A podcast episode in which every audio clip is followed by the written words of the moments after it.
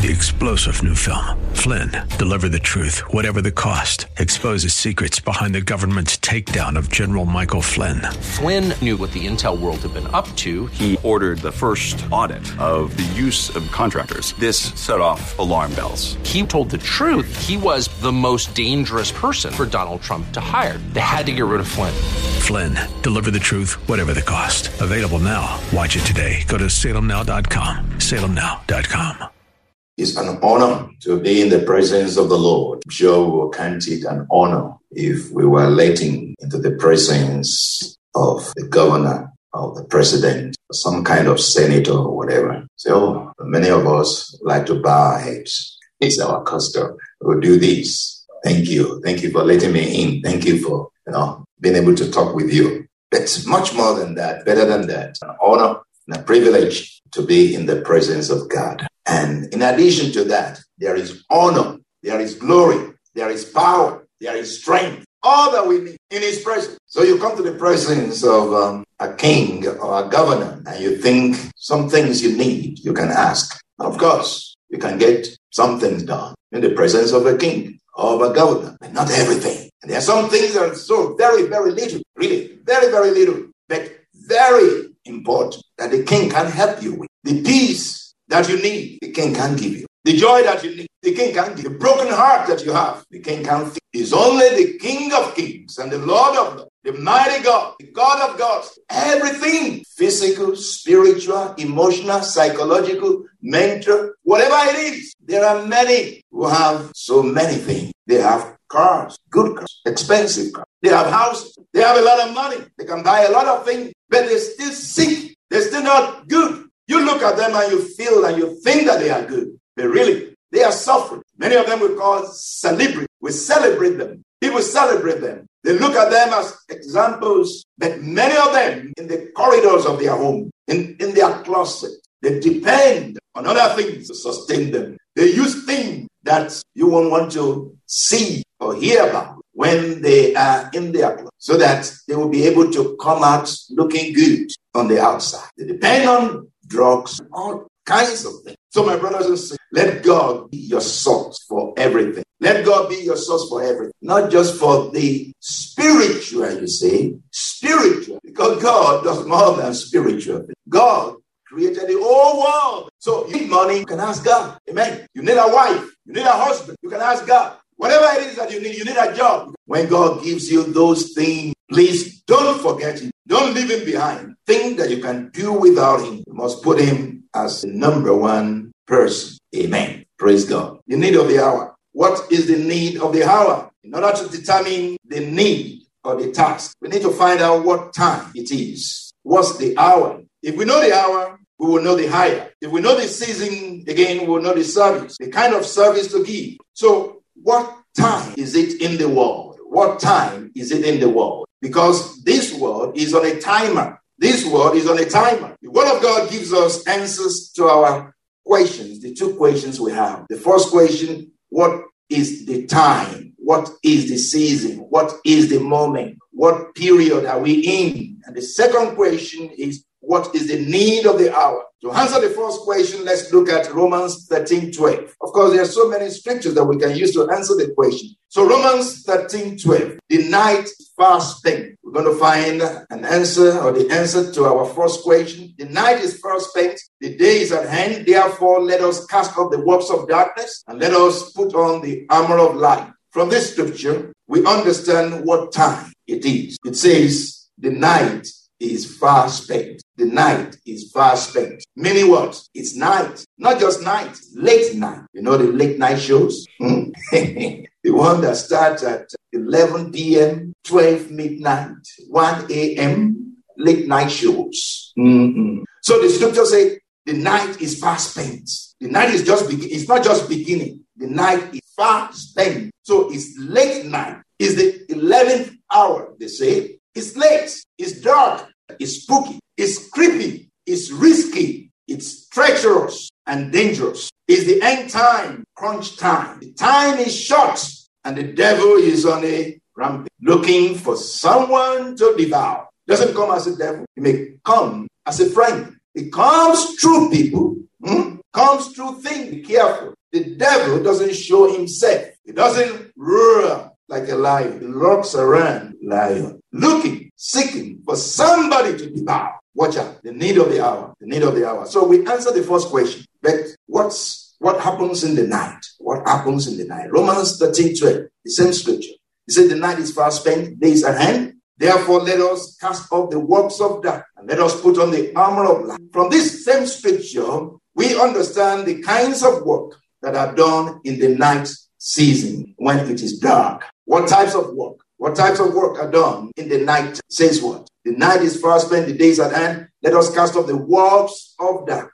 Works of darkness. Works of darkness are done in the night time, the night season when it is dark. The works of darkness. What are the types of works that we're talking about? We're going to look at another scripture and get a fuller or more description of what works of darkness look like. Second Timothy three, one to five. But know this, that in the last day, remember again, we are in the last days. We are in the end time. As that scripture tells us, our memory verse tells us that the end of all things is at hand. Therefore, be serious and watchful in your prayers. First Peter four, seven. So Second Timothy three, one to five say to us, but know this, that in the last days, perilous, perilous time, or dangerous times will come. For men will be lovers of themselves. Now, as we read this, please don't think, oh, I have no problems with these things. Because these things are actually very subtle, stealth, insidious. They creep in very, very slowly without you even knowing. So as we read this, please see whether any of these you are struggling with. But know this, that in the last days, perilous times will come. Says, lovers of money. Do you love money? Huh? I don't love money. Think about that really very seriously. I don't love money. Say, boasters, proud, blasphemers, disobedient to parents. Have you ever been there? Have you ever been there? Hope you are not, you are not, you are not there anymore. Amen? Mm-hmm. Disobedient to parents, disobedient to authority. Mm. Maybe you are not disobedient to parents, but you're disobedient to authorities. Unthankful. Hmm. Unthankful. How many times we have been unthankful? Unholy, unloving, especially the difficult to love person. How have you been unloving? Unforgiving. Wow, that's a big one. Oh, the person has hurt you so much that struggle to forgive. Remember, you even said, I will never forgive. Mm. Slanderers without self-control. That's a big one. Brutal, despisers of traitor, headstrong, haughty, lovers of pleasure rather than lovers of God. Wow. Lovers of pleasure rather than lovers of God. How many times you have chosen pleasure over the service of God? But when it comes to the question of money, the question of job or your work, you're going to go there. No matter what, it's rainy, it's sunny, you know, snowing, you get there anyway. Because you're going to get there because of money. But if it's church, if it's prayer, you're going to think twice. You're probably not going to go. Lovers of pleasure rather than lovers of God. Having a form of godliness, denying the power of godliness, denying the power of the Holy Spirit. It is the Holy Spirit, the power of godliness that helps us do what we need to do. Some of the things here again, insidious, subtle, still, they sneak in gradually and indirectly into our lives. The nature of darkness. Darkness hides itself and hides its works. Darkness hides itself and hides its work. So to answer the second question, what is the need of the hour? Let us look at our memory verse, First Peter four, seven. But the end of all things is at hand. Therefore be serious and watchful in your prayers. Can we say it together? But the end of all things is at, is at hand. Therefore be serious. Amen. Praise God. Hallelujah. Now, so what is the need of the hour? Looking at this scripture. From this scripture, we see that there is a need for us to be serious and watchful in our prayers at the end of time. So the need of the hour is what?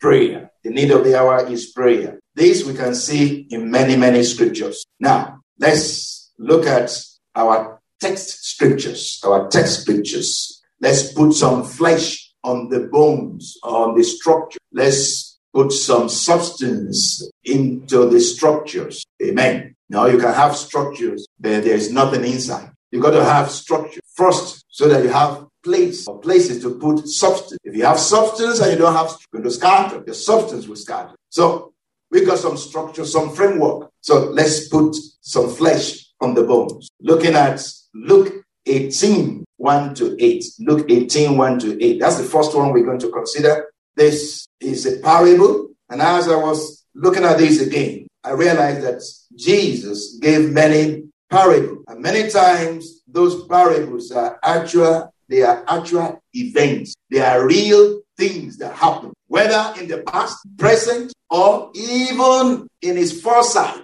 in the future. Things that have not yet happened, but he will bring as example. I hope you got the picture. So Jesus will not just be talking about some things that are not real. Those parables, most of them are real life stories. Things that happened thousands of years before, or in the present time, or thousands of years to come. Jesus will draw on them because Jesus knew all things. Praise God. So here, he spoke a parable to them that men always ought to pray and not lose heart. Saying, actually here, Jesus is looking forward, looking to the time of his coming, hmm? to the time of the end time. Hmm. So he said, there was in a certain city a judge who did not fear God nor regard man. Now there was a widow in that same city, and she came to this judge saying, get justice for me from my adversary. And he would not for a while. But afterward he said within himself, though I do not fear God, nor regard man, as the end of the world nears,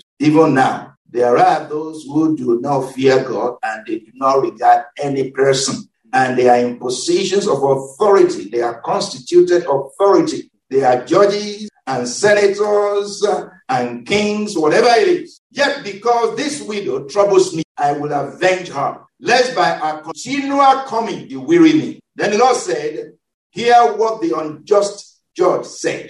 Mm, that's the misnomer, unjust judge. And shall not God avenge his own elect, who cry day and night, though he deals long with them? I tell you that he will avenge them speedily. Nevertheless, when the Son of Man comes, will he really find faith on the earth? Again, the picture of this is that Jesus was looking to the future. Jesus sees a time, or saw a time, and a woman, a widow woman, probably a childless widow woman. Because if this widow woman had, you know, a grown son, she would have asked her son to help her. She was by herself. So Jesus saw this widow, a time in the future, before his coming, and drew from that to give us this parable.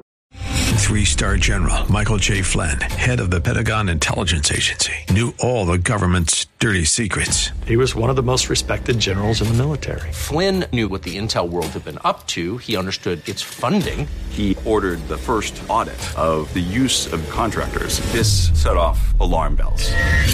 The explosive new documentary, Flynn, Deliver the Truth, Whatever the Cost, and covers the facts behind this scandal. Flynn told the truth. He was the most dangerous person for Donald Trump to hire. I find out the worst enemy that I'm going to face in my life is right here in America. They took my assessment and they wanted me to change it. And I was like, I'm not changing it. They had to get rid of Flynn.